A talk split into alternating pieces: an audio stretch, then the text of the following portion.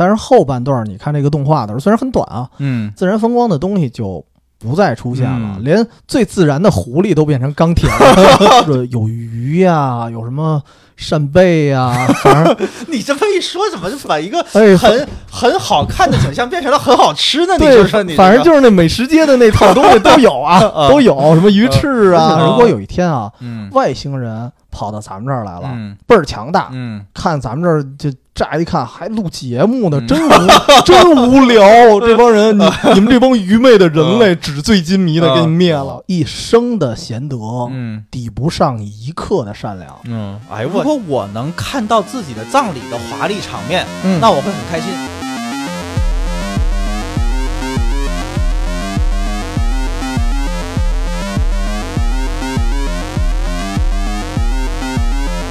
期欢迎大家来到远方周末计划安的喜形于色的爱死机第二期节目。第二期第一季，第二期我们聊第一季啊，对大家好，我是 TC。我是八代。啊哎，，其实这期上的啊，得嗯隔了几期了。嗯。才才上的这个《爱死机》的第一季，啊。算是一个《爱死机》系列的续集吧。啊。我觉得第一季相比第二季，上次咱们也评论过了，嗯。确实是内容也比较多，嗯。再加上集数啊，十八集料也比较嗯。足，所以其实可圈可点的地方相对来说太多了，对所以评价方面我们就不多说了嗯。啊，听上期就够了。嗯，嗯觉得咱就今天直接进入正题，直接进入正题，啊先聊呃不好的，还是先聊好的？还是奔着好的聊吧。更好的对，聊。我觉得不好的就就就不不因为、啊因为一般不好的我就不说了。嗯，对，我就觉得咱还是心目中的 top 几，我这都准备好百度百科了啊。嗯，漂亮，现看是吗？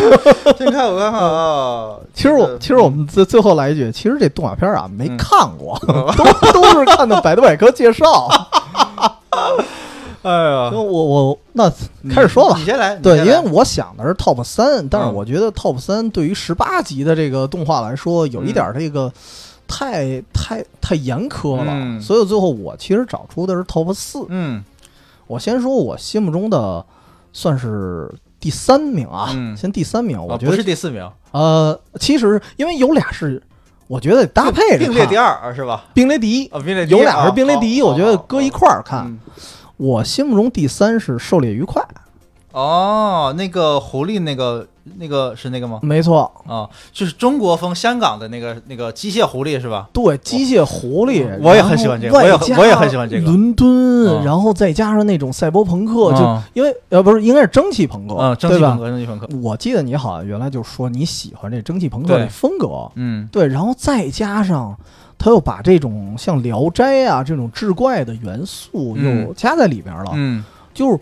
我先不说他给我的这种什么深层次的感悟如何，嗯。我都抛开一切都不说，嗯。我就光看那画面，我就特别喜欢。嗯，就最表面的那个东西，我就嗯觉得非常不错。我喜欢它是因为它是一个很古典的呃复仇和成长的故事，嗯，很古典，啊，不是不是狩猎和被狩猎的故事吗？反正都差不多。那就是也也是就是仇恨和和和复仇嘛。啊，对对对，狩猎和被被狩猎就是仇仇恨和和复仇嘛，嗯对吧？就是我受到了什么伤害，我对要报复回去，嗯，我我变强大了，我成长了，啊就是他也是有点西部片儿，你不觉得吗？西部片儿也啊，是，对，有一点就替替嗯人报仇，替父报仇，替兄报仇，替哥们儿报仇，就对。这种感觉。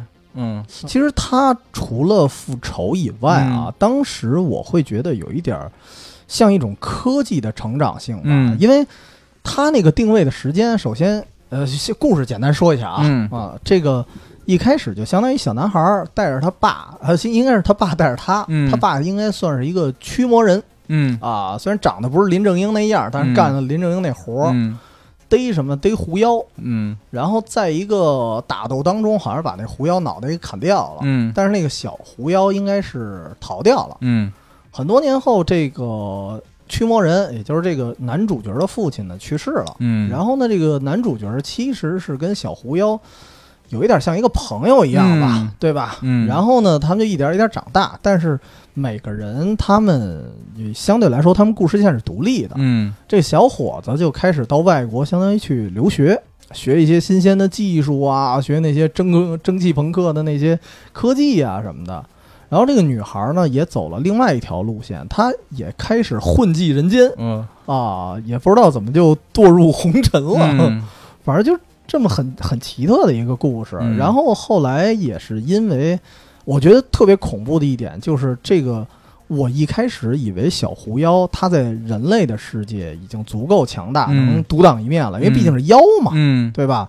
结果它依然躲不过一些比较邪恶的人，嗯，然后把它进行了一个肢体改造，非常的残忍，嗯。就变成了一个半机器半人的那么一个状态。嗯。对，然后后来也是因为这个小伙子学成了一些手艺，然后嗯。帮他去升级了一些这个铠甲呀、对。系统什么的，嗯。去复仇。其实嗯。故事来说，相对来说比较比较传统，嗯。对，但是就是因为掺杂了刚才的那些视觉元素吧，我觉得首先看起来非常精彩，嗯然后另外一方面就是可能跟这时代背景有关。刚才说这驱魔人这小伙子，明显是留着清朝时期那个辫子的。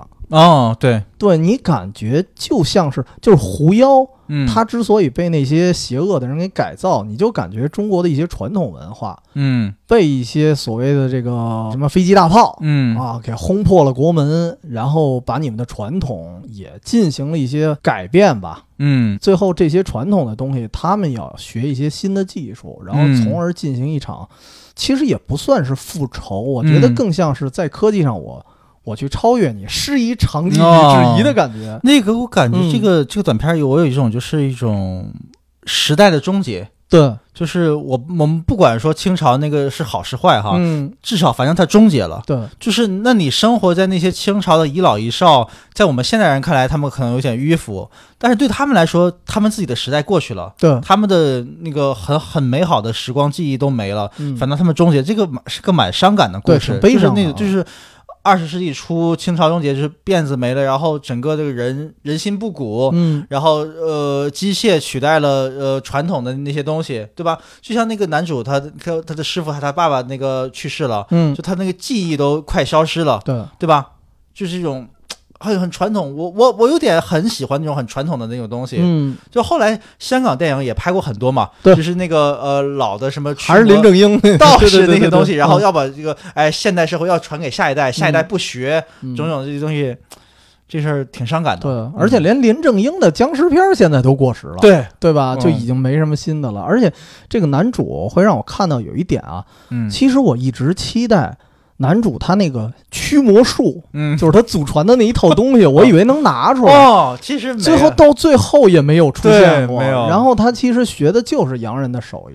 那个不就是那个，我记得是老舍写的断魂枪吗？嗯，哦，就那个对，对断魂枪，嗯。对我再也不打了这个，对我再也不打了，我也不你们看不到了。我也不再传下去了，我就是把它可能在后院里，嗯。然后练练功夫，然后然后就收起来了。嗯，对我也不不为了跟谁去比划对比赛什么，也没有说这个捉妖或者比赛的必要了。对嗯对对，然后反而是那些就是啊，其实也也有一点像那个神鞭那电影，嗯，就特老的那个。嗯其实你鞭子再厉害，嗯你也敌不过枪，对吧？然后最后嗯最后他他那鞭子主要是嗯啊，你那再厉害也敌不过枪，嗯然后最后还得用枪，嗯然后最后你会发现，就是狐妖的那个那个妖术嗯。也不灵，嗯。然后那个驱魔术呢也没出现过，嗯。然后最后还是靠洋人那边学过来的东西，嗯。反而去进行一场复仇，但是也也不叫复仇，我觉得就是反超，嗯，其实就是反超，嗯，但是总体给我的感觉就是太好玩了，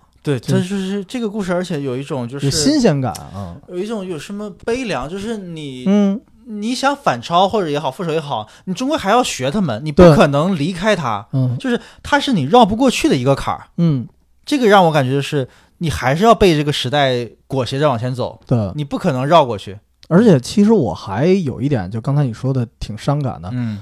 从他的画面的景观上也能看出来。最开始那个孩子年轻的时候，跟他爸一块儿除妖的时候，嗯。他们所在的地儿是一片那个自然风光，嗯田野呀、嗯山丘啊、树林啊那种风光非常自然。嗯但是后来他到了那个外国人的城市之后，嗯就每天都跟在夜总会溜达一样。嗯就是虽然你看着这些光亮好像挺好看的，或者嗯挺浪漫的，但实际上那个那个东西它是对它确实一种现代社会的景观，嗯但是它不能完全替代你原来的自然风光。但是后半段你看这个动画的时候，虽然很短啊，嗯自然风光的东西就不再出现了，嗯连最自然的狐狸都变成钢铁了，就变成那样了。我看着看着特别像刀片儿组成的钢铁加鲁鲁是吧？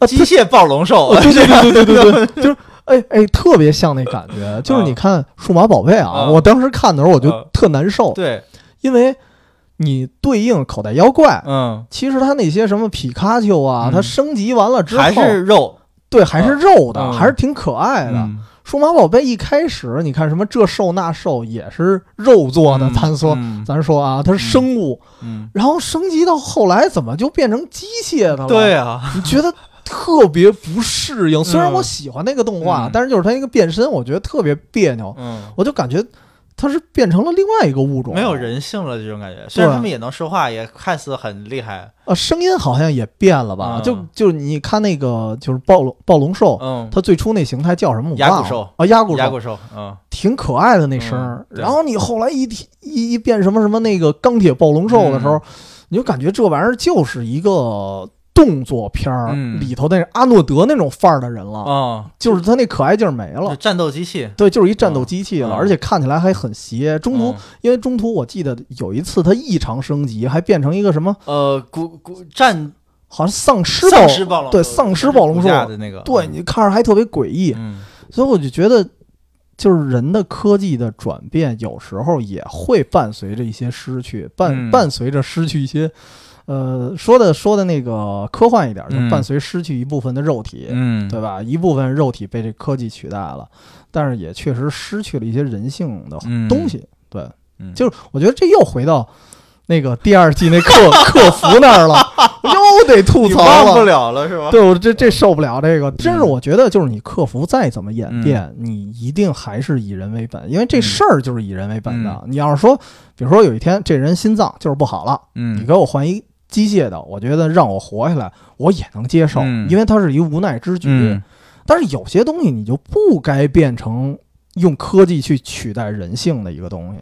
嗯，对，所以这个狩猎愉快其实是看着有一点儿。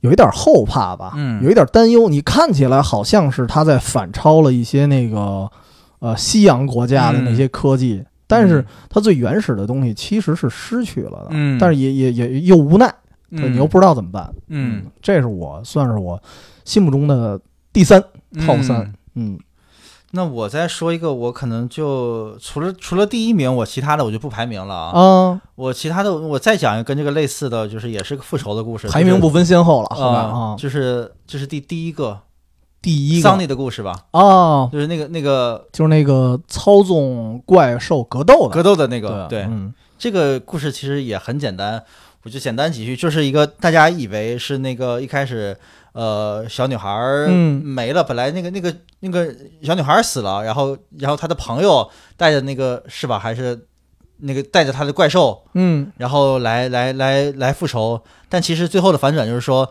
那小小女孩的灵魂在那怪兽里体内，对，那个因为那个战斗是非常惨烈的，嗯。就那怪兽很牛逼，怪兽每场战斗都能呃取胜，但是也不是很容易的取胜。啊对，大家智商八百，对大家想象的是，哇，你这个人很厉害呀，你能把怪兽训练的这么好，嗯怪兽这么听话，这么勇猛，呃这么灵活对吧？嗯那你一个训练驯兽师很厉害啊。嗯，但最后其实是哦我我战斗的是是我自己，是我其实在用我血肉之躯跟人打，对，是说我的血肉之躯，我每次受到伤害都是我真实的疼痛，嗯而不是宠物的疼痛。嗯这个完全跟数码宝贝是相反的。对，虽然说虽然数码宝贝说我跟皮卡丘是朋友，嗯，但是你毕竟你不能替皮卡丘去战斗。对，但这个你真的就他妈替皮卡丘战斗去了，哦对，你真实感觉到疼痛什么？你那边我觉得战斗很，中间就是一度是那个反派的那个怪兽是占了这上风，嗯，把他的什么砍掉了，什么胳膊什么之之类的，就很惨烈。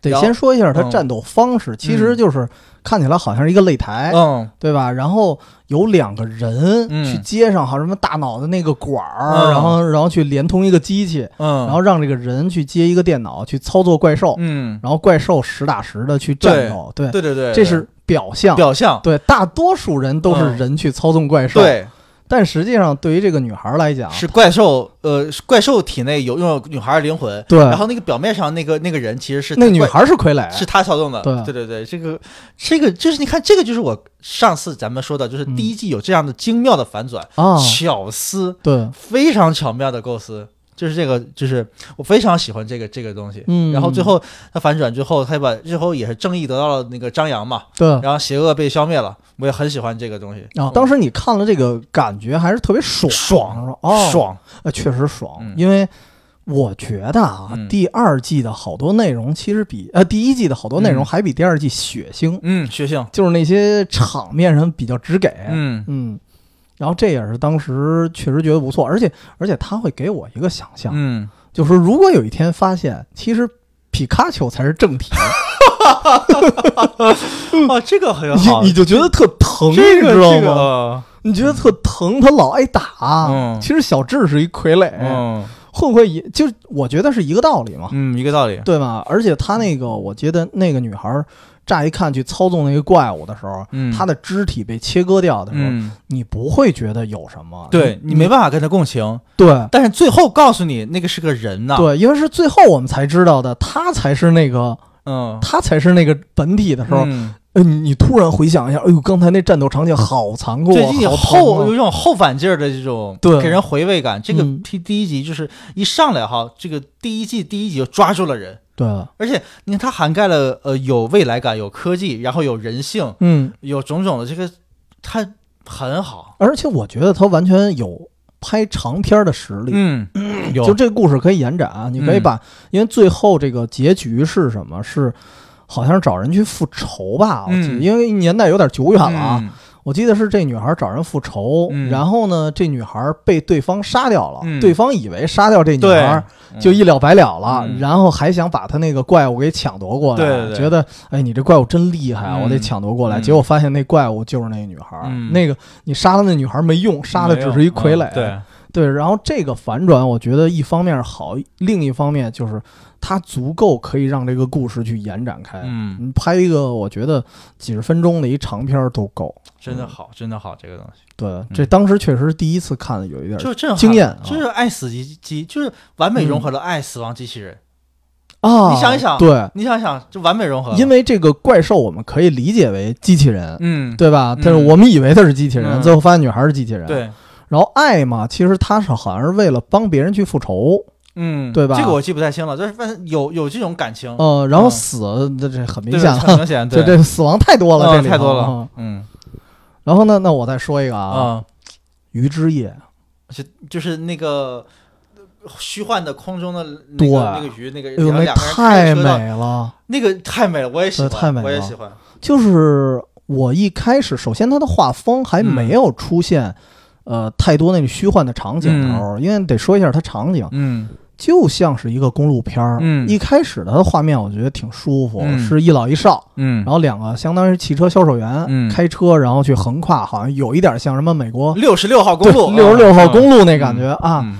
然后你觉得这俩人呢去玩儿去，嗯。玩的过程中，呃，应该是销售去啊。嗯。然后，然后，然后这过程中呢，车抛锚了。嗯你从头到尾，你感觉这小年轻好像就没什么耐性。嗯就那个岁数大的人就告诉他，你这车应该提前检查，你怎么怎么着的。嗯然后这小伙子就没什么耐性，然后他俩人算了，就哎也也话不投机。嗯就到晚上了，晚上之后看见车窗外啊，突然就亮起来了，嗯不是不是夜晚的感觉，像是霓虹灯。嗯，然后最后太美了，对你看见突然天空中飘着有鱼呀、有什么扇贝呀、反正你这么一说，怎么就把一个 哎，很很好看的景象变成了很好吃的？你对说说你，反正就是那美食街的那套东西都有啊，啊都有什么鱼翅啊，啊。什么的在呃天上水飞。母、鱿鱼，对，而且那个，嗯。而且它的光亮也是霓虹灯嘛，嗯特海鲜城。呃海鲜城，然后，然后那个画面确实是太美了，我就我觉得第一季，就我说了这么两个，一个狩猎愉快，一个鱼之夜，我、嗯。我两个对它的震撼都是因为画面，嗯。对这个画面太美了。然后确实是，如果我带入到那个情景，我可能也会跟那个小伙子一样，就嗯。扑进这个、这个虚幻的怀抱。嗯。然后最后，但是他最后也出现了一个反转，嗯。就是这个老年人劝这小伙子，你别离那些东西太近，嗯因为咱不知道是什么。你看着很美，就越美丽越危险嘛。嗯小伙子也不听，然后这时候出现了一个也看起来很光亮、很很好看的一个鲨鱼，嗯但毕竟是鲨鱼，嗯，给小伙子给吃了是。。然后最后一切霓虹灯结束，然后这个嗯人就真没了。真没了，不是说你吃完之后这个人还回来，对对对对对没了。然后最后的感觉就是剩这个岁数大的人一个人走完这条路。嗯当时其实一方面是画面啊，嗯一方面我是一直觉得这个小伙子好像他好像是不是代表了一些比较浮夸呀，嗯或者说不愿意就不那那词儿叫什么？不听老人言，嗯吃亏在眼前，嗯对吧？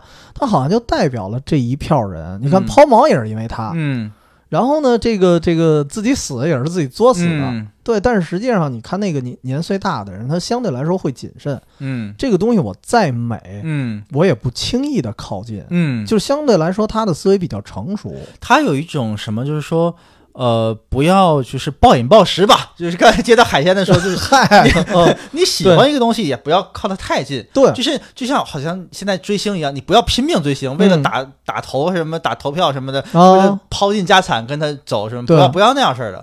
你喜欢他吗？而且对明星也有影响。对，嗯。咱就看看他就好了，咱就嗯。看看这个霓虹灯，咱别往近近走，对。咱该上路该该销售还干活挣钱挣钱对。这，样式的。就是其实我觉得他就像一个观赏者的角度，嗯。其实这一点还像，还给我的感觉就像第一季那个《溺亡的巨人》嗯。就是你看一开始大家追热点的人，哦还是迫不及待的爬到那个巨人的身上，，但是唯独那个科学家那个老者，嗯。他会远观。嗯。然后这里面也是那个小伙子嗯。迫不及待的钻入到霓虹灯里，就你就感觉像什么呀？其实像两个，呃，一个是刚入社会的人，嗯一个可能是老油条了。嗯啊，然后这个老油条会告诫你，嗯别陷入这个纸醉金迷的社会，嗯，陷入太多，这个年轻人，我就结合现在想想，他就是今天呃，就 嘎子。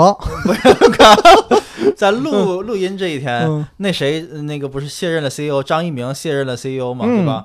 这个年轻人不就是沉浸在这个张一鸣他们公司那个头条系的这些这产品里面嘛？嗯，被被就是不停的刷，不停的刷，对，然后不停的刷，可能一下午就过去了，嗯，对不对？就是那种沉浸在进去了。对，嗯其实说不是有一句话嘛？最嗯科幻的事儿是抖音，嗯，为什么？因为抖音的那个时差跟外界时差不一样。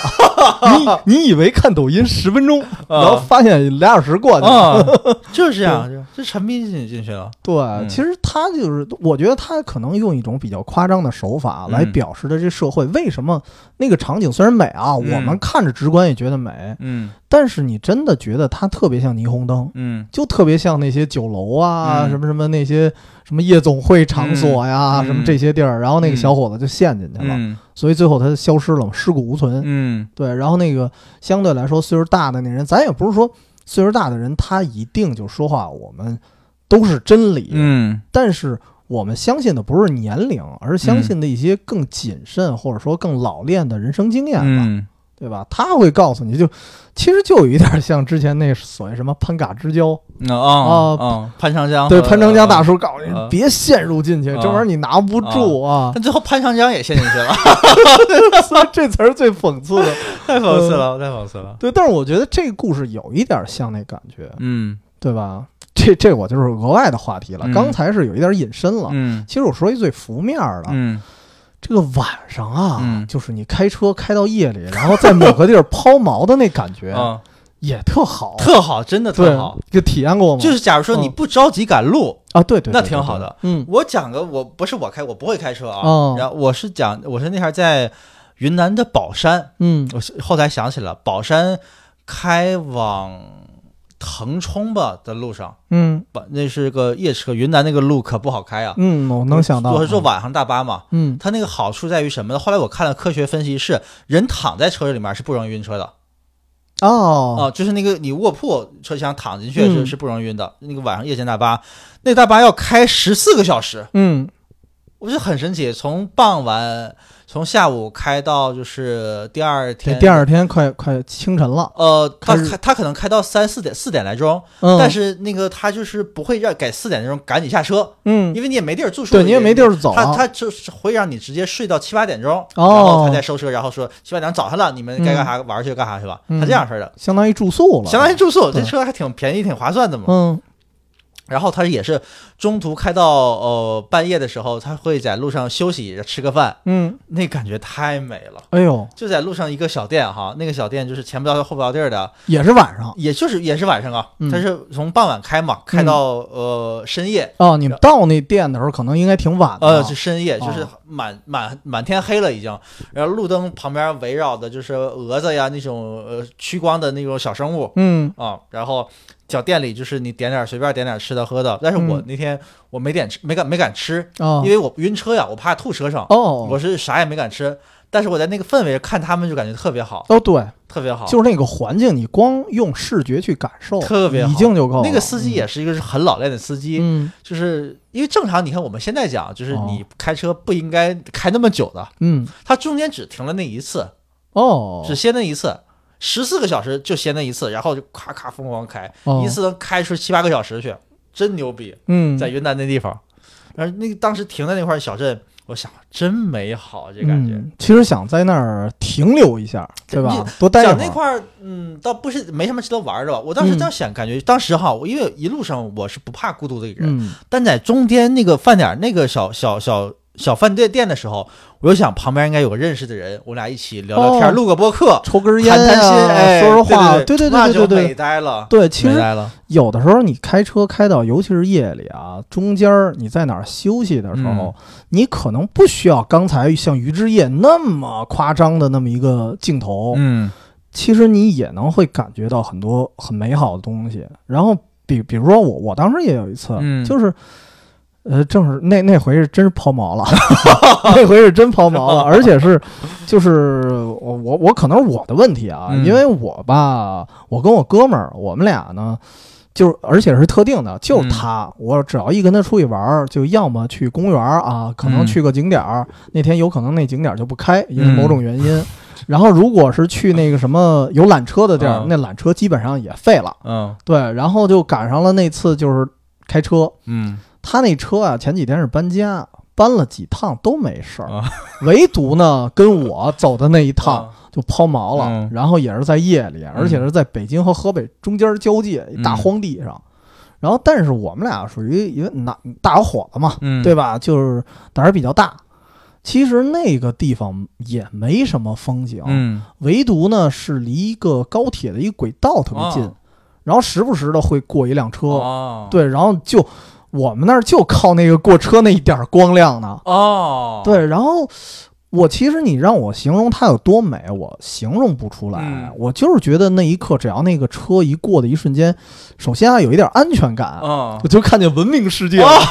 这个人类真是玄妙，对，这是嗯第一，因为我们那时候就打了一个那个就是拖车电话，嗯等着拖车。但是你想，我们那地儿特尴尬，嗯等拖车他来了得来俩钟头吧，嗯而且在那之前我们还在试图修车，哦所以等也等了好几个钟头。嗯然后所以每次过一辆车的时候，我们会觉得特欣慰，嗯，就是因为我觉得大人类啊，好像有一点趋光性似的，这帮人类也是一虫子，对对，人类也是一虫子，你知道吗？就就有一点趋光性，嗯。他在那个黑暗里待久了，你过那么一车，说不上来的，你就觉得嗯。特别开心。嗯。其实他跟那个鱼之夜那个场景，你相比之下要暗淡的多。嗯对，然后所以我后来看《鱼之夜》的时候，我就觉得，哎呀，我说。如果现实中能有这场景的话，我觉得我也可能跟那年轻人一样，我控制不住，嗯，我就朝那一大片鱼我奔过去了。我因为我想知道离近了什么样，嗯，所以就是咱们刚才给人讲了半天道理啊班班的，咱自己也逃不了这个，对对对对对，潘叔也给人讲了好多道理，啊。对吧？也没忍住，也没忍住，对，所以鱼之夜其实是从你从深了聊，嗯它可能是一些纸醉金迷的现代社会的一些东西，嗯但是你从表面上看，它就是很美，嗯它就是很吸引你。嗯，对，那你这边我 top 这二，呃，你你不算 top 二了是吧呃不？算并列了啊。并并并列，我就除了 top 一，其他都并列啊。哦，那俩，我觉得您刚才咱俩聊到那俩，嗯那俩，那俩我也挺喜欢。那俩你一会儿再说，我就先不说那俩了。哦，然后我再说一个帮手吧，帮手是哪个来着？呃你你先说说剧情。在嗯宇宇宇宙里，嗯一个一个人，然后那个他呃被困在了太空，然后他要回到那个空间站。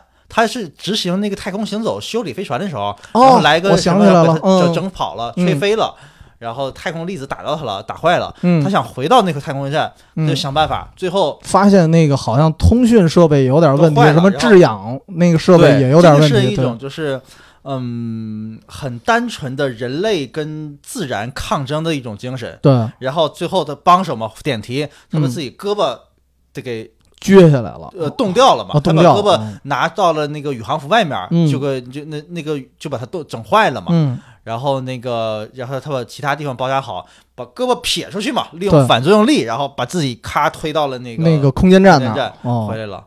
哎呦，我我当时看这一段儿，我也挺震撼的，因为首先，其实它这个故事并不科幻，嗯。就是我觉得在于空间站的那些工作人员，嗯。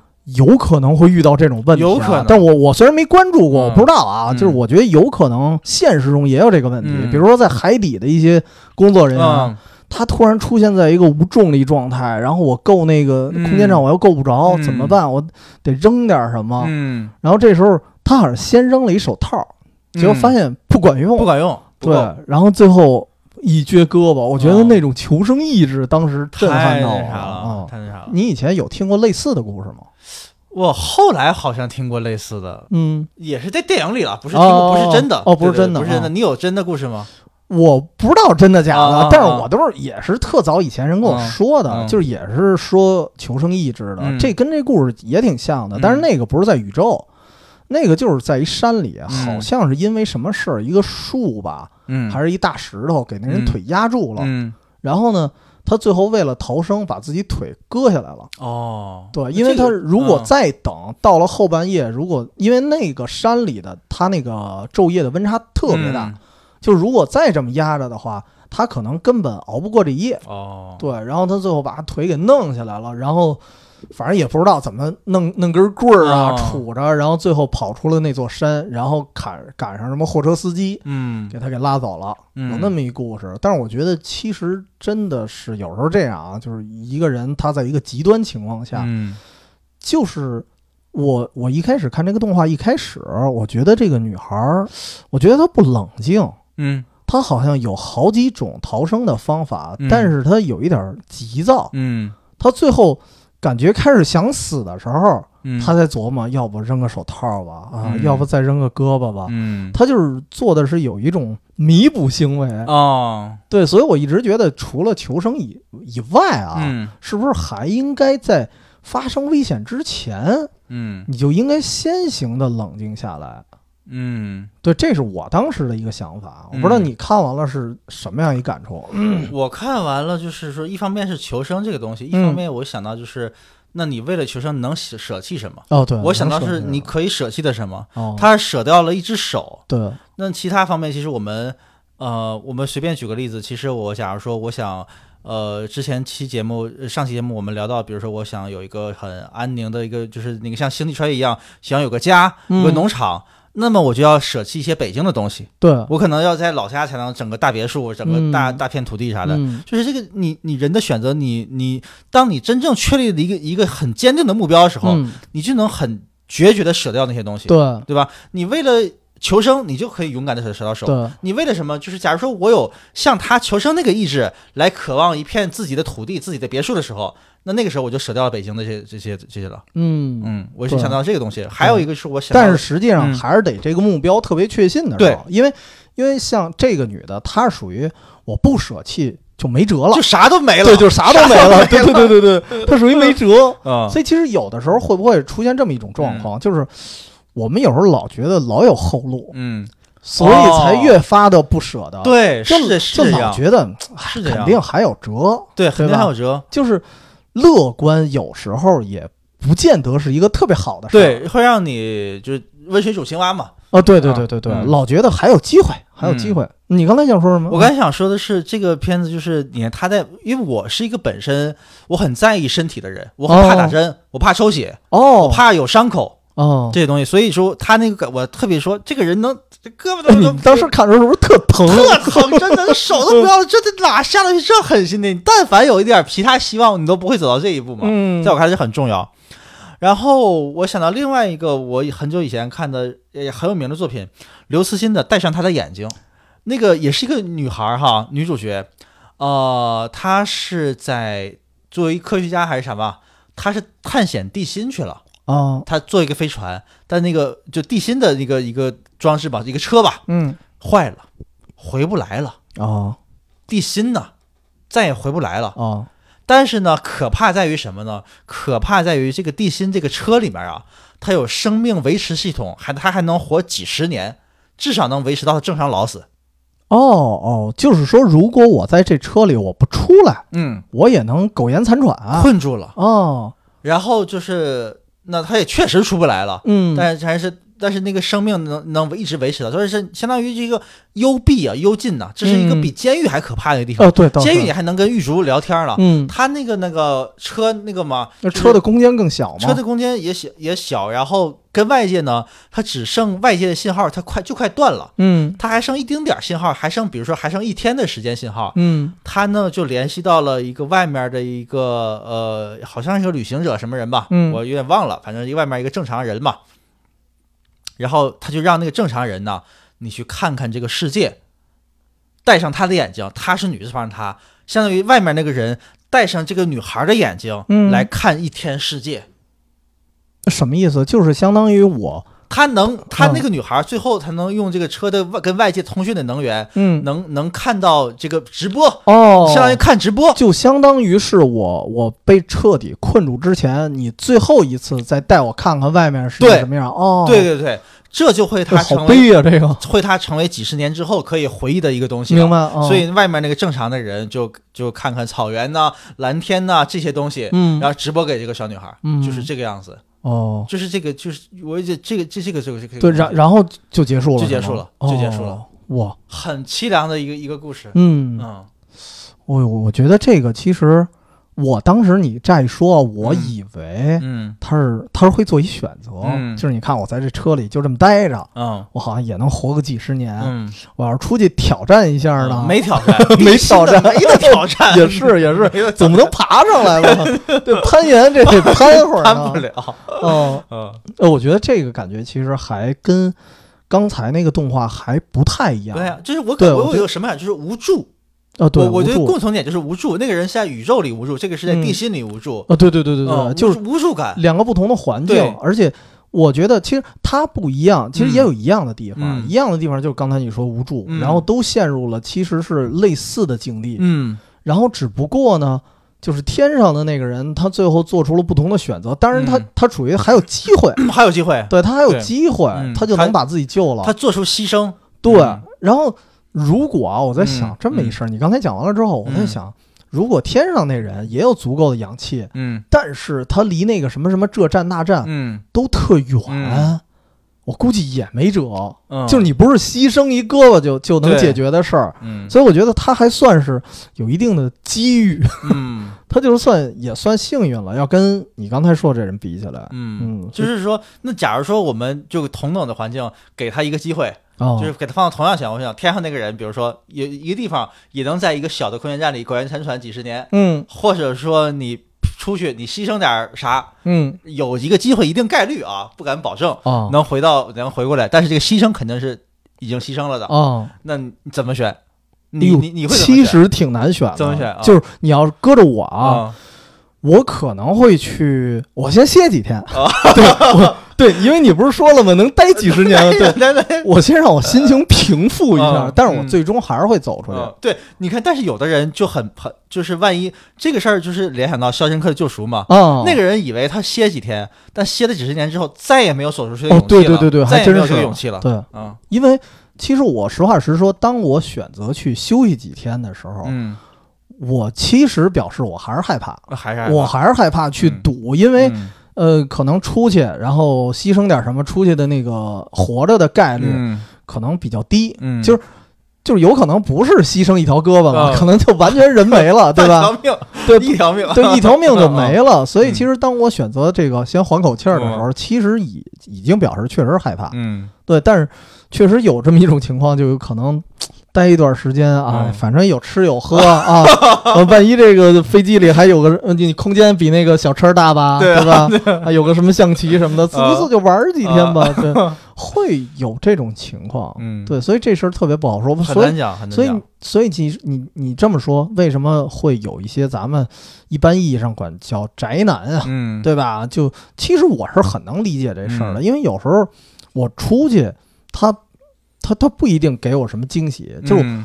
虽然我是做旅游，老觉得啊，大家应该出去走走，嗯。然后你出去之后，他大街上发生一些什么事儿啊，嗯。包括你的观察力主要足够的话，嗯。你能在街上发现很多很多惊喜。嗯。我虽然这么说，嗯。但是你从懒惰的思维去想，我自己有时候也琢磨，但是这事儿啊，它是概率性的，嗯对吧？我还是在家待着多舒服，开瓶可乐往家一躺，看个电视，对吧？反正反正都是几十年后都会死啊，嗯对吧？就我嗯凭什么要出去跑？其实这是一挺矛盾的。嗯反正你会怎么选啊？我 也挺纠结也很纠结。嗯嗯，我我觉得我会努力让自己培养自己的勇气出走出去。哦，嗯，但是也得也得培，养培养，对对对，也得得培培养培养，也得培养培养。对，最后培养着做培养心理预期什么的。培养培养就培养懒了，对，培养出一身赘肉，懒得出去了。嗯，对，是，就是当嗯大家面对这个选择的时候，嗯可能都会先想一下。嗯但是如果就是你看，你看这个呃，这片子叫什么来着？帮帮手，帮手。帮手，它就是一个极端，嗯因为你。如果你不牺牲的话，你没有嗯任何机会。嗯其实换句话来说的话，我觉得他没有牺牲。嗯其实他没有牺牲，因为他没办法了，哦没办法这是他最后手段。嗯，对，人但是如果像你那种，嗯还有一机会，还能对。还能苟延残喘，最难的就是，说你有很多选择的时候，对这是最难的。这时候最跟难做出下棋一样，如果你只有一条道走，你就没什么困难选择了啊，对啊，我这我这好几条路都能走，这都可以。嗯但但是实际上，那个时候我觉得才是最难的。嗯。没路可走的时候，其实反倒好说了，反倒好说。对，就反而鱼死网破了。就嗯跟去年有一片子《我是余欢水》，哦，我我那个我我没看，呃，反正那个意思大概就是郭京飞演那角色。嗯。当一个人知道自己已经得绝症的时候，哦他可以窝囊一辈子，但是一旦让他知道了我现在得绝症了，嗯。那就撒欢儿了。对，那我就爱咋咋地了。对，有有些人是这样，但是嗯但是另外一种可能，嗯。其实我觉得啊，就余欢水它代表一种可能，嗯。还有一种可能，他都窝囊一辈子了，他真的到了那个我知道自己绝症那坎节儿上，嗯。有的人也可能已经没有那种挑战生活的勇气了，嗯，也是有可能的，有可能，对。他已经形成习惯了。对他形成嗯。习惯了，就觉得哎，我绝症了，那我就爱咋咋地吧，嗯。我就就受死了，嗯。对吧？接受这个事实了，嗯。也会有这种可能。嗯。嗯，所以我觉得其实如果刚才那个动画被咱俩这么扩展一下，可能嗯，更有意思，挺有意思的，更更探讨性更强嗯。那就是个长片了，中啊长中长片。对对对对，那就是火星救援了。嗯，那再说一个啊再，说一个，你你你的，我的这俩就是并列 top 一了。嗯这两个是给我反转感更强的，因为我可能再加上我比较喜欢那种打斗的、热血因为爱玩游戏嘛，嗯，对吧？一个是《金刚农户》，嗯，还有一个是《盲点》。盲点。我一直觉得这俩片子一定要搁一块儿看。刚农户就是那个机动装甲是吧？对对对对对啊机，动装甲就几个，呃先先说一下剧情吧，嗯特简单。金刚农户就是说白了就是一帮农夫，嗯然后呢，他们要守护自己的农场，嗯表面上看着一大堆外星人开始进犯了，嗯然后他们穿的那种铁外骨骼似的、嗯那种装甲、重装甲，嗯跟那帮外星人打，然后还挺惨烈。这过程中有其他的农夫还壮烈牺牲，嗯，哎，你看着是他们邻居。对，挺热血，挺不错的啊，嗯挺高兴。然后最后结尾你发现，哎，他们才是殖民者。对，那个星球不是地球，对，那个星球并不是地球，啊是人类到那个星球去开拓了土地。对他们不是农民，他们准确来说就是殖民者。那些异形才是那些怪物才是地球那个那个星球的原住民。，对，而且那个怪物被杀了那么多，你感觉一开始你觉得我们就是打怪，嗯对吧？然后后来你觉得他们是在夺回自己的家园，嗯对。但是这个历史上有某些原型，我们就不提了啊。嗯确实跟很多历史上的故事它是相近的，嗯就是你在开拓或者说殖民的过程中遭到当地土著的一些反击，嗯然后哎被反击的时候，他还觉得我是正义的，嗯就就挺臭不要脸的。嗯这是一个金刚农户，嗯为什么得对应着看？就是盲点，嗯盲点它是反过来的，嗯一上来就告诉你这帮人就是强盗，嗯对吧？就是盗贼。然后呢，他们上来是抢一批什么货物，还是抢一什么东西，我忘了啊，细节忘了。然后就杀了很多护卫。嗯然后在这个过程中呢，你突然发现节奏比较怪，嗯，就是这些盗贼的牺牲一个个的，你感觉还挺惨烈很壮烈，很凄美啊，还闪现了很多人性的光辉。嗯到最后你还觉得，哎呀，都死光了，最后就剩一菜鸟了嘛？嗯觉得都死光了，好可惜，啊，好难受啊。嗯然后这时候突然反转了一下，嗯哎，也是一个反转，嗯就告诉你这些他们粉碎这些盗贼啊，他们嗯破碎的那些尸体其实都是临时的，嗯他们的意识早就上传到云端了，嗯，所以其实他们都是活着的。然后只要回去再重组一身体就好了，就 OK 了。哎，你看完这儿，你觉得长吁一口气，大团圆呀，对，你觉得啊大团圆？嗯有一瞬间，我觉得我还挺支持他们。嗯后来觉得这事儿不对呀、这不是也是强盗吗？也是强盗，对吧？嗯所以当时我为什么说这俩片子看，我觉得这感觉特别像现在咱们说的 PUA，嗯。对吧？就是我先打压你，嗯对吧？我把你贬得一钱不值，嗯。让你觉得我是一坏人的嗯。同时呢，我突然又关怀你一下，嗯。哎，你就会觉得特别感动。嗯。这就是盲点的故事，嗯，但实际上我还是一坏人。嗯。但但是如果反过来说，我一开始就以那种就是很和善的态度去接近你，嗯但是只要我露出一点点儿有违你三观或者让你觉得不舒服的地儿，嗯你会突然觉得这就是一坏人，嗯这就是金刚农户的故事。嗯，但实际上从头到尾，这人都是一坏人。嗯对，所以我觉得这俩片子它它就是一个。哦 对我当时想的，我说这这俩挺有意思的，嗯，而且他们俩集数好像隔得还挺远，嗯它不是连着的。对嗯，当时你看这什么感觉？我是更喜欢那个机动金刚龙户的那个。嗯嗯，帅吧？帅，我觉得 因为他其实也是一个。呃，就英雄主义的片子嘛，对。我我蛮喜欢这个英雄主义的片，嗯。英雄主义情节就是保卫家园，他跟那个我要保护地球种土豆是一样的嘛，我要对对对保卫自己的农场，啊，对吧？保卫自己农场保卫我的妻子、老婆啊，像这个就是你感觉嗯他打外星人的那个状态，嗯其实就是农场主消灭那狼。对，就是这个就是这个状态。就打狼我喜欢的就就就是这个东西。嗯然后最后我看到这个星球不是他们的吧，啊我也觉得正常，啊，咱就应该殖民他们去。漂亮！咱这 因为外星人长得丑，长得丑，然后对吧？这也不说人话，然后也也也那么很那么很凭什么不说人话就不是人类？对吧？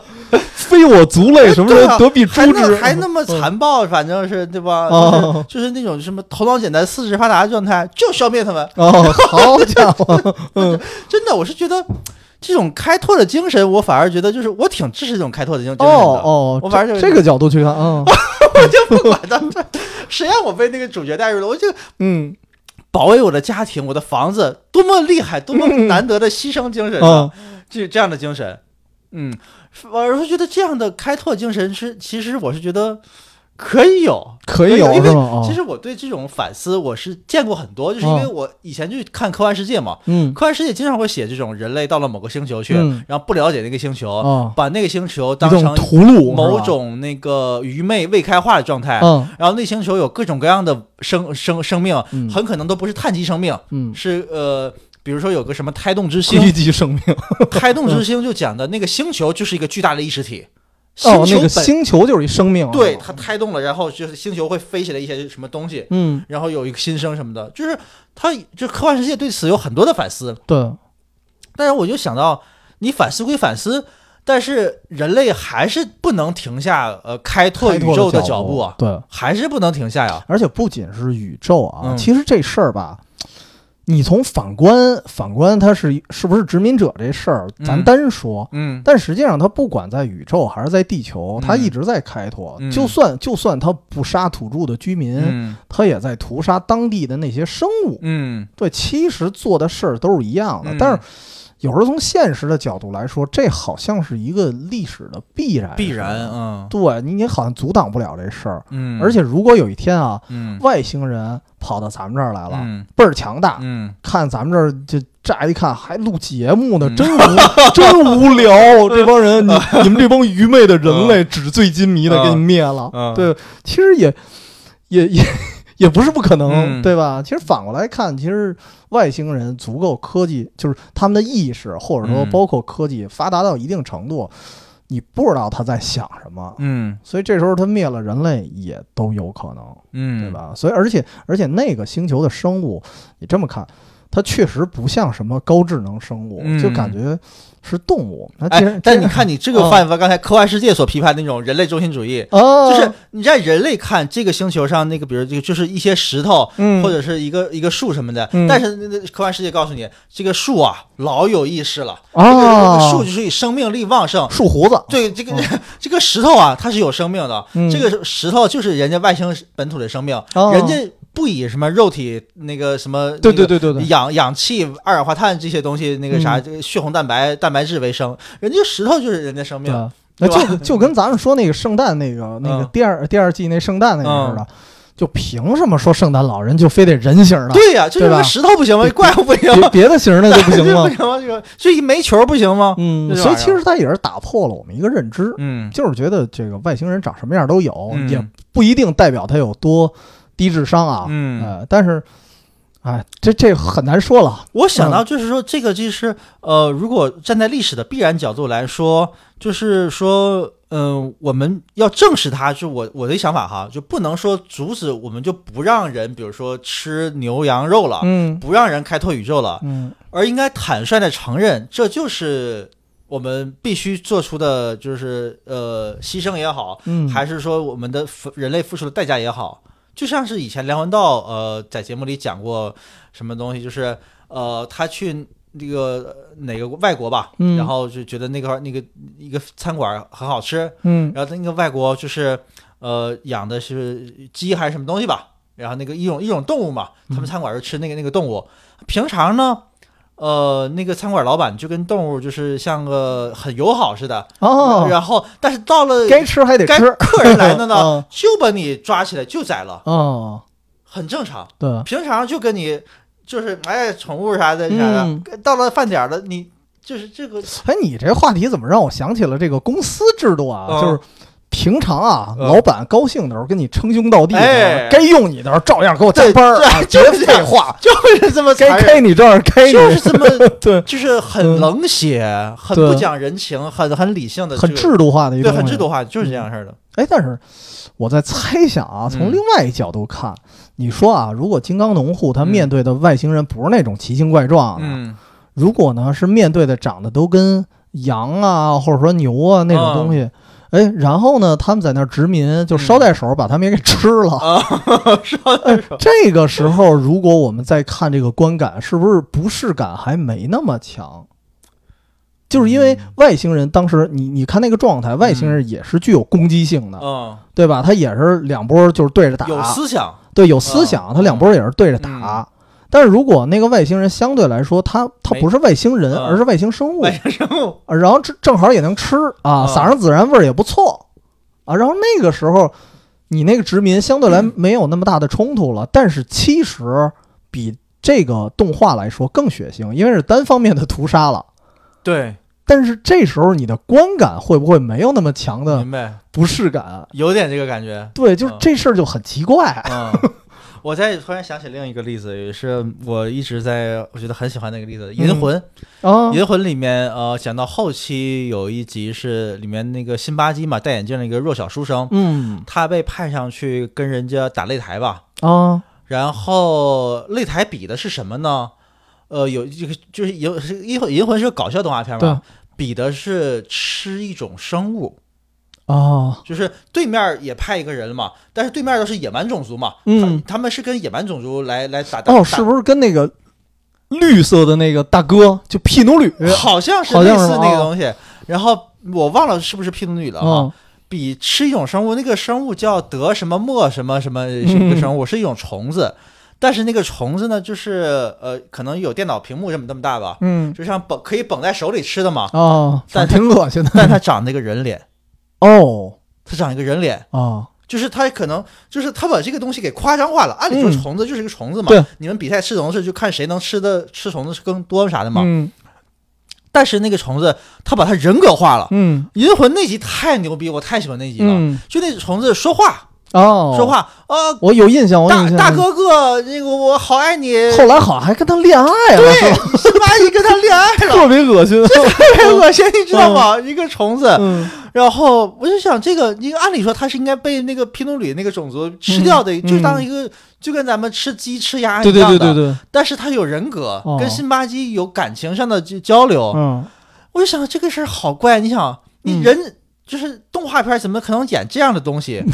一方面你要吃掉它，一方面你又是他是你的朋友，太分裂了。太分裂了。对，但是我喜欢这样一矛盾的东西，嗯，它让你直面现实，现实就是这样的。对，现实就是这样。现实就是这样的。嗯就跟你刚你刚才举的例子特别好，嗯，老板不就是这样这么的？对你们团建前称兄道弟的是什么的？而且老板嗯他，我觉得啊，你要这么考虑，老板他并不是内心邪恶，嗯，他不是邪恶，他就是公事公办。必须的，就，为了公事公办，就是这样的。对但是他想不想跟你成朋友，可能他也想成朋友，对。但是有时候在这个工作关系上，他办不到。对对，就这个事儿，就是就直面人类的嗯最难以解决的那个矛盾，就是这 这是这啊是没办法的事情，就要吃了你，但是。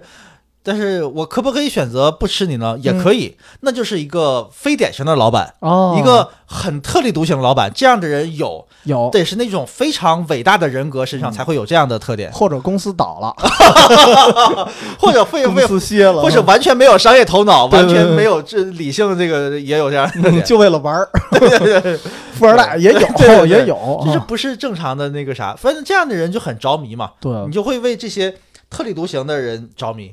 其实就刚才你说到这个长得人类脸的这种食物啊，嗯。其实我觉得，就是因为你看，今天我推荐了几个片子，就是我个人心目中比较好的几个片子，《狩猎愉快》《鱼之夜》什么的。嗯。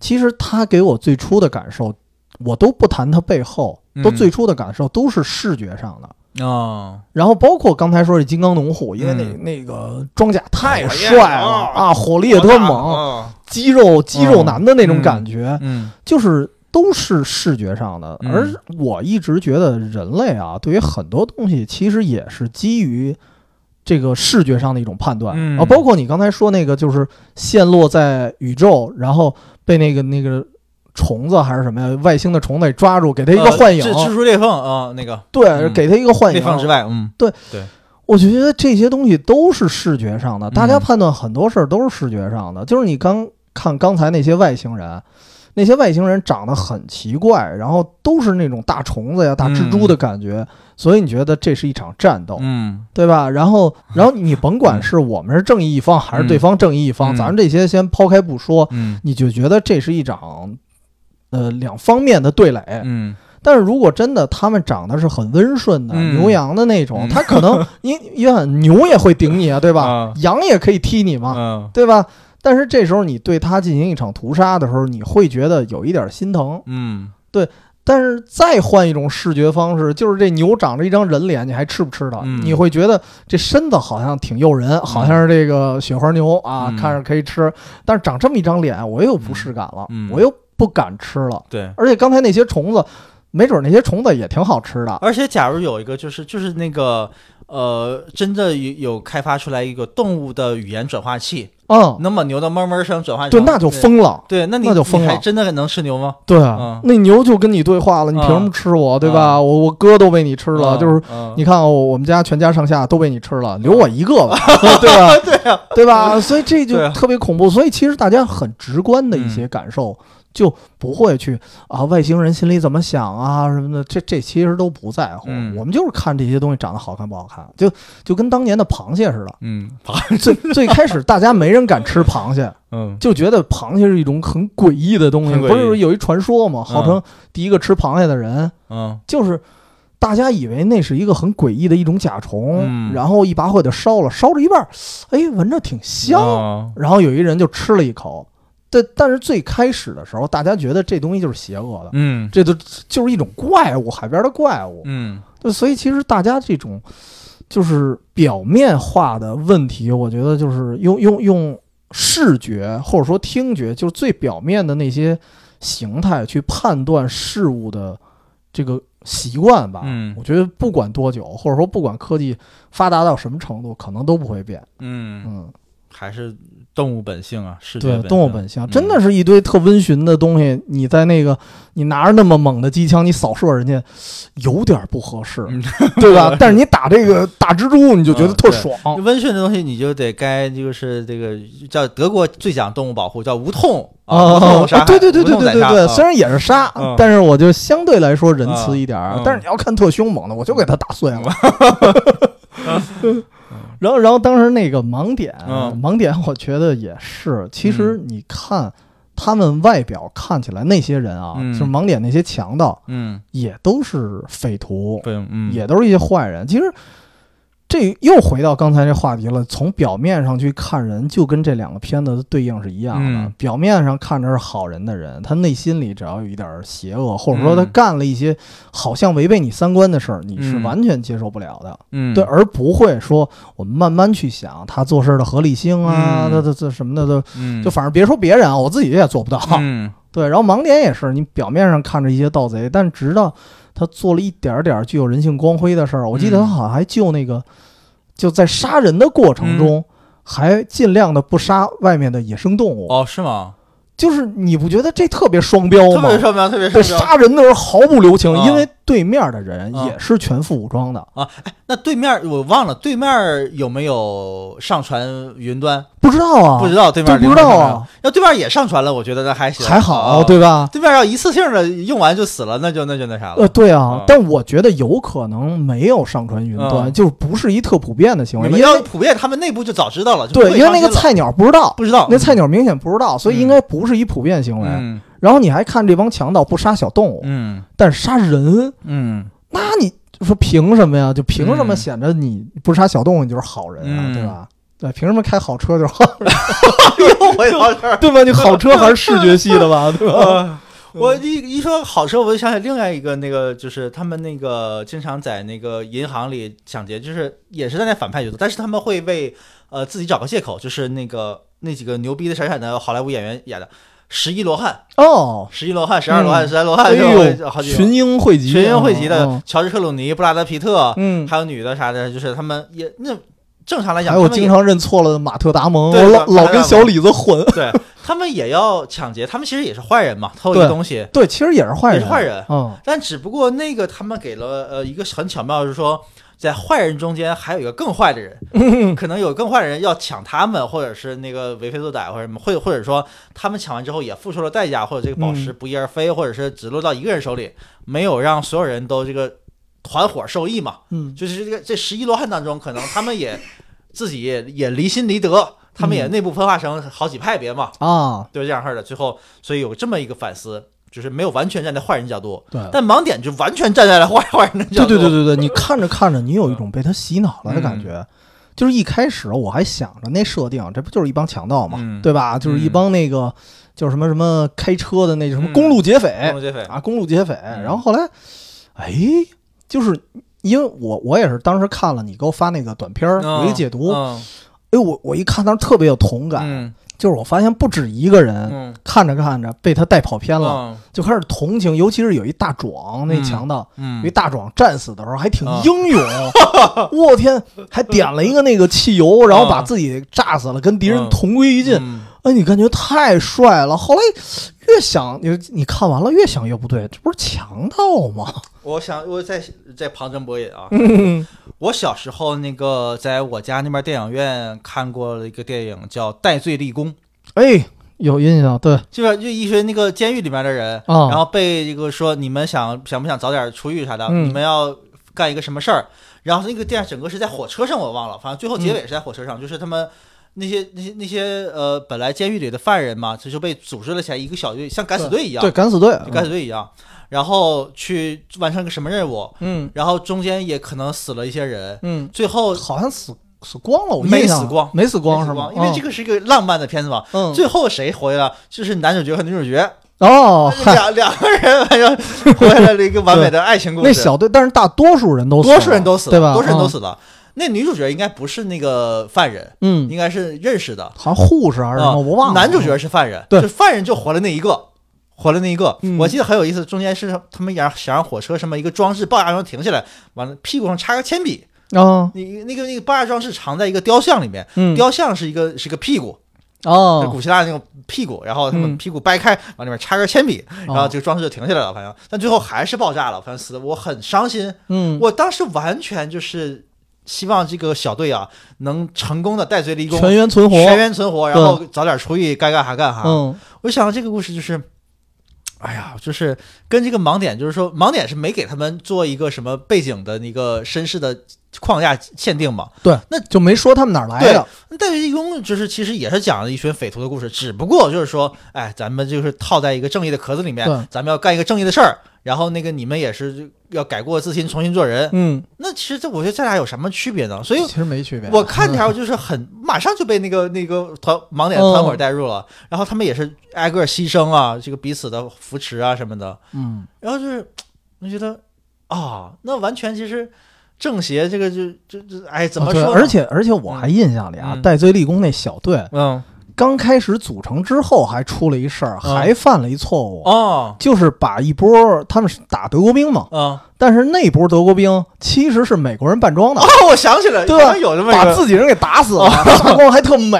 哦哦，然后，所以其实他们是错上加错，错上加错，对，然后再进行一个任务的时候，全员阵亡。嗯。你会觉得，首先啊，其实挺心疼刚才那帮被他们误杀的 人，对。然后这一帮人，你又觉得，哎，你你又代入感，觉得啊，好英勇。而且我当时嗯。觉得那片子有一点偏喜剧，偏喜剧偏喜剧但是喜剧嘛，我想着是全员肯定大圆满结局啊，哦。最后全死了啊，这那个这这大多数都死了那个。电影是我在电影院看的，就是我老家唯一的一所电影院，叫东方红剧场。嚯！然后那个都是很老式的椅子嘛。哦，我能想到对我爸带我看的。什么北京那种东叫什么什么东宫俱乐部什么的啊，对对对我想，哎，我当时看的是真好一个片子。嗯，嗯哎嗯，其实有的时候我就想起有一句，反正也是微博啊还是哪儿经常流传的一句话，嗯。就是什么，好像我一生的贤德嗯。抵不上你一刻的善良，嗯，哎呦我天哪，对吧？就高了，啊，这高了，真高了，的真的，我我就是有的人可能做一辈子好事儿，嗯。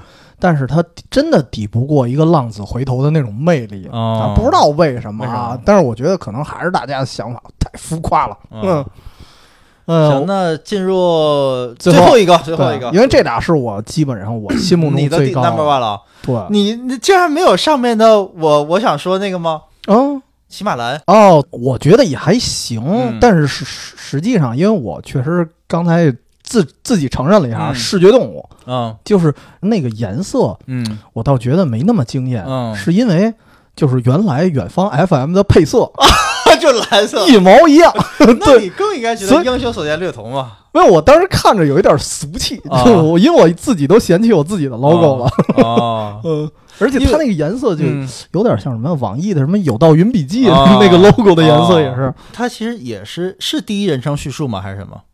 呃还是第三人称讲述？反正有一点第三人称讲述有述旁白嘛。好像是一个女记者去采访那个骑马兰那个人嘛，嗯。对吧？然后那个剧和高感觉跟那个巨人的陨落就很像，在我、嗯。在我看来，其实是嗯。溺毙的巨人，他俩其实是都是讲述同样的一个母题，嗯，就是这个人怎么陨落，就是、哦。就是这陨落陨落之后的故事，嗯。他们俩内核都是伤很伤感的。虽然巨人那个可能更表面上表现明显听看起来更伤感一点，嗯。就是人们怎么对待这个巨人。但祖马兰呢，他是一种自觉的，他俩不同在于，就是巨人他是被别人来来被迫的，对被迫的。这玩意儿我简单讲一讲，就是他从一开始是一个扫泳池机器人，嗯，扫游泳池机器人，然后一点点习得，然后智能给自己编程，给自己进化，嗯。变成了一个超越人类智慧的一个牛逼机器人。而且变成了一个艺术家，对，嗯。然后，因为其实这个为什么变成艺术，他一定要成为艺术家，嗯。因为超越人类的智慧。因为我们正常讲，呃，我们正常的科学界总讲，为什么人类不能被人工智能超越？因为嗯人类有创造性，对，人类懂艺术，人类懂创作。而且人类有感情，对，所以这个这个短片就讲，我们就给他设男男主角就是一个创作的有艺术的超越人类，就是。因为你而且他也有感情对了，对。对对，你跟你其他方面超越人类不算啥，对，你就在创作力上你下棋比我快没有用呃，对？这个才就是一计牛逼算机这个才牛逼。啊。就他成为最牛逼之后，他还不满足，嗯，他追求什么？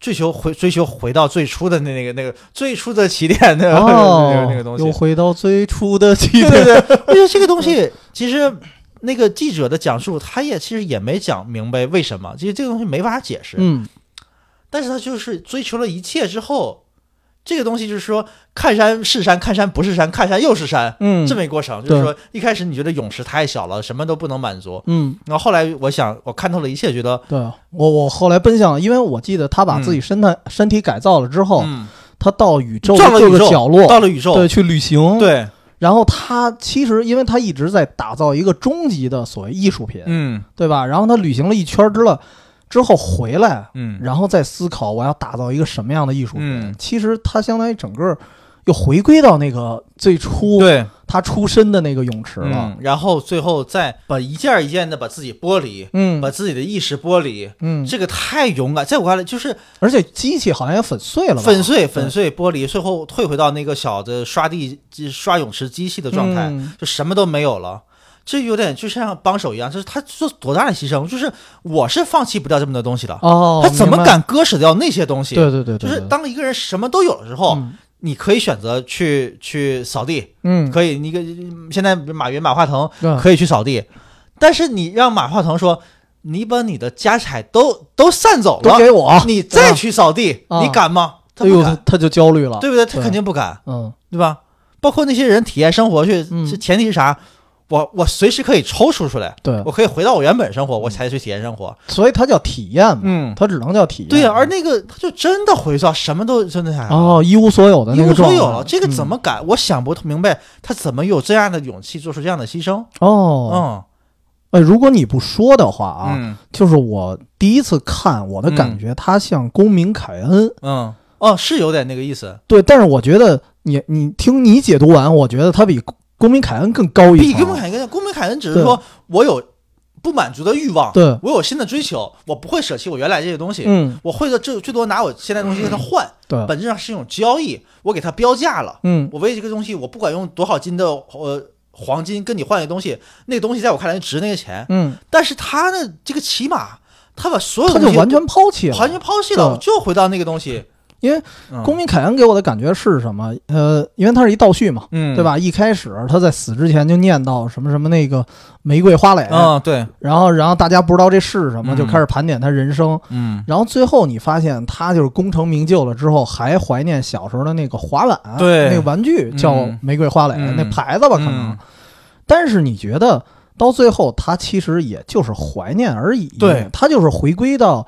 呃，有一点像咱们第二，就是说那个《爱死机》第二季那吃草莓那事儿，嗯，至然后少没那个，回归到一个很淳朴嗯的一个享受，嗯或者说一个很淳朴的一个喜欢的一个东西上面。嗯但是呢，他们也没抛弃什么。嗯但是骑马兰完全不一样，骑马兰你就觉得我为了喜欢的东西，我就可以把一切东西都剥离，嗯。包括我现在身体已经变成一个嗯。完美的人类了，然后已经是各个金属，然后比人类还高大，嗯比人类还聪明。嗯。最后，但是我剥离，我最后还是变成那个小的一个小机器人。嗯嗯。对这个我当时没想到，你说完了，嗯。突然觉得是有点这感觉。嗯，就是因为这个东西，其实当它剥离之后，他已经享受不到了那种感觉了，嗯。就是，对吧？就是有点有点像类似于就是呃，如果我能看到自己的葬礼的华丽场面，嗯，那我会很开心，嗯，对吧？我哎，这么多人参加我的葬礼，我可真有面子。但问题是但是你看不到，看不到，看不到对就像骑马兰一样，他他回到勇士之后，他自己都不知道了，对，那他还敢做出这样的事儿，那就是这个他为了什么？我就不明白他为了什么。我真不好说，嗯因为为什么呃第一季的时候我没敢把它排第一？嗯其实它里面的有些观念。我不敢说看不懂，嗯但是确实是理解不了，没、嗯没到那层次，嗯确实是这样。就是嗯当一个人功成名就之后，因为你要知道，我身上所拥有的这些东西，嗯可能也是我拼死拼活赚回来的。凭什么让我扔掉？嗯对，凭什么就说回归那个最淳朴的东嗯西最好？嗯这个东西我是想不出来的。嗯但是确实有些人可能除了骑马兰之外啊，嗯，可能这世界上有些人还在做到这件事儿，嗯但是确实咱们思维没到那儿，所以我想象不出来。所以这个我我不敢去评价，说说是我最喜欢的。所以说我嗯也是觉得这个起码了，他的那个观念到底是说，呃，这只是我创作的一个艺术品，嗯，我为了这个艺术品哦。而不择手段，行为艺术，对我为了这个艺术品艺术。不择手段。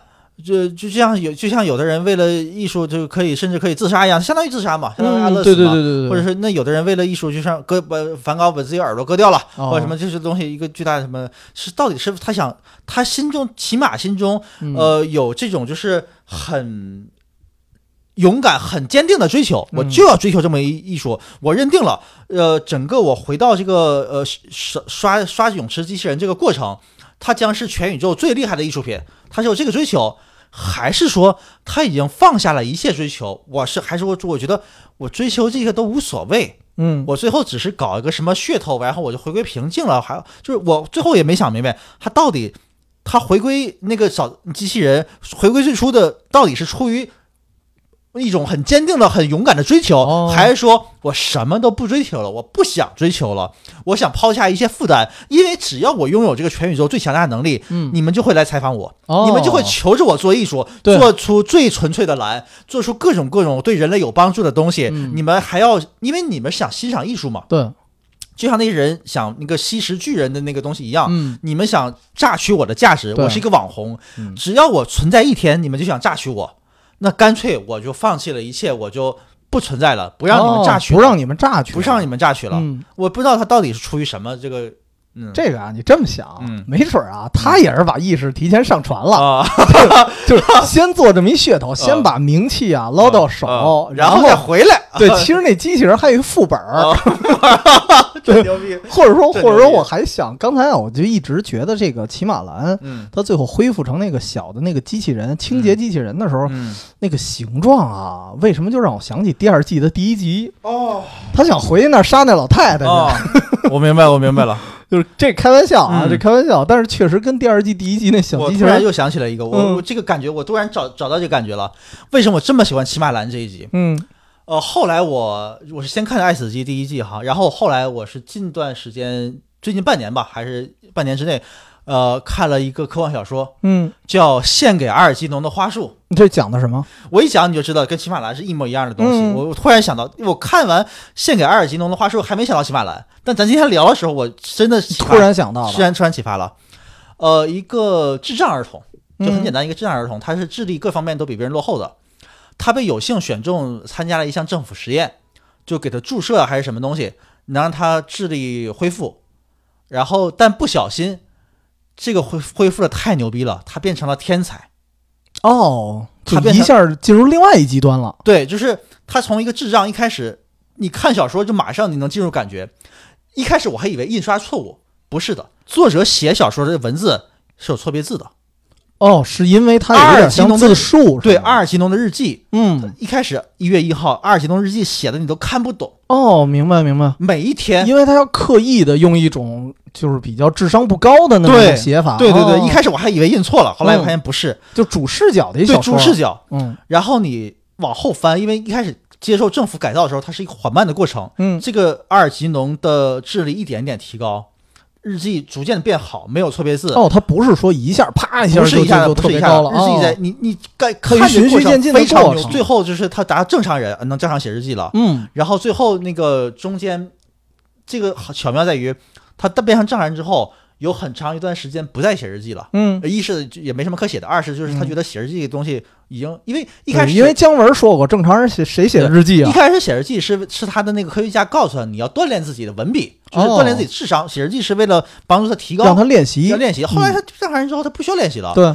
再后来变成了那个超智商人类之后，他非常牛逼之后，更不需要写日记了。嗯然后他跟那个他的呃护士恋爱，一开始就是他是弱智儿童嘛，嗯被照顾的，护士智力远远超过他的。嗯然后他变成一开始，最后他美妙的那段时光是变成正常人，他跟护士能平等的交流哦，平等交流的时候，对，呃，他的年纪就是那个正常人的年纪了，嗯就是他智商是那是成年人的身体，嗯，明白。但智商只不过是弱智嘛。然后后来就是当他超越了护士很多之后，后来他是全人类最牛逼的科学家。他发发现俩人是不能在一起了，是吗？呃，不是发现，就是说护士自觉哦，离开了，就是自觉离开了，我配不哦。上你或者怎么样，嗯就是他有这么一个过程。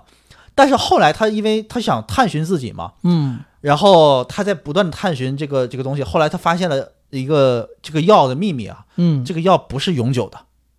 哦，哎呦，他后来又退回去了，对吧？虽然人类发明这个药，但是人类不知道这个药的副作用，也不知道这个药能持续多久。他智商到一定程度，他知道这是不持久的了。对，他就发现了，他研究明白了这这个药哦，哦是不持久的，然后他就开始焦虑了。嗯，一开一开始他还就觉得还行，还但是他智商那么高，他没有发明一个更强效一点他。发现了就不可能，哦，不可能他他以他的智商已经确定了这事儿不可能。然后嗯一点点退回去，然后他在他退回过程中，他就开始发脾气，嗯，开始就是这种懊恼，对对对为为什么？然后他也跟他母亲见面，因为他跟母亲，因为母亲对他很沮丧嘛。他母亲遗弃了他，他是个弱智儿童。哦，然后他最后跟母亲跟家人见面，在这个过程中，一开始他在退回去过程中就是很暴力，很很很不很生气，嗯最后他慢慢退回去，在退回去过程中，他跟护士又有矛盾，就是因为我说我我早晚会变成弱智，咱俩又因为这个时候护士想照顾他，他又不想拖累护士了，哦，明白你知。道吗？他又觉得我我配不上你，对吧？我早晚会变我我不能拖累你。啊。对对对，然后那个他这会儿时候，然后最后在这过程中，他学会了和解，最后跟母亲和解，跟家人和解，跟妹妹和解，跟哦，护士和解这个过程，然后最后呃他在退的过程中，他又开始写日记，哦，从一个完全正常的一篇文字，然后又开始又开始又开始胡言乱语，又编点符号都不会用，错别字连篇，嗯，他开始记录这个过程。最后，他又这个结尾就是他变回了那个，然后中间还有一段就是他工作的一一开始作为一个弱智，他在一个面包店打工，嗯。在面包店打工的话，就是别人都欺负他，嗯。然后有一个很善良的人就就就对他好，然后最后他当中间成为顶尖科学家的时候，嗯。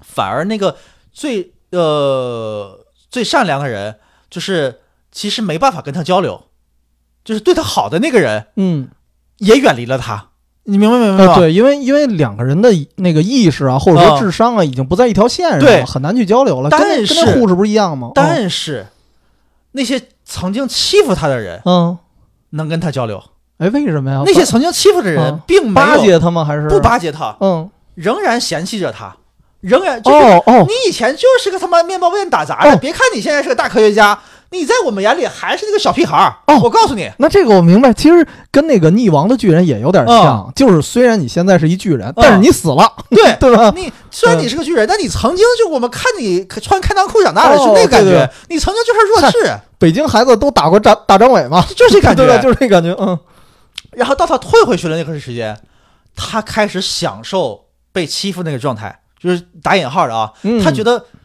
被欺负那个状态是真实的那个生活，哦，对对对，对你知道那种感觉吗真实的那种社会有，真实的社会。嗯然后到了退回去的时候，他仍然仍然还是那个面包店接纳了他，嗯，然后那些人仍然就跟跟过的跟以前一样的日子，哦，是这样一个这个结局。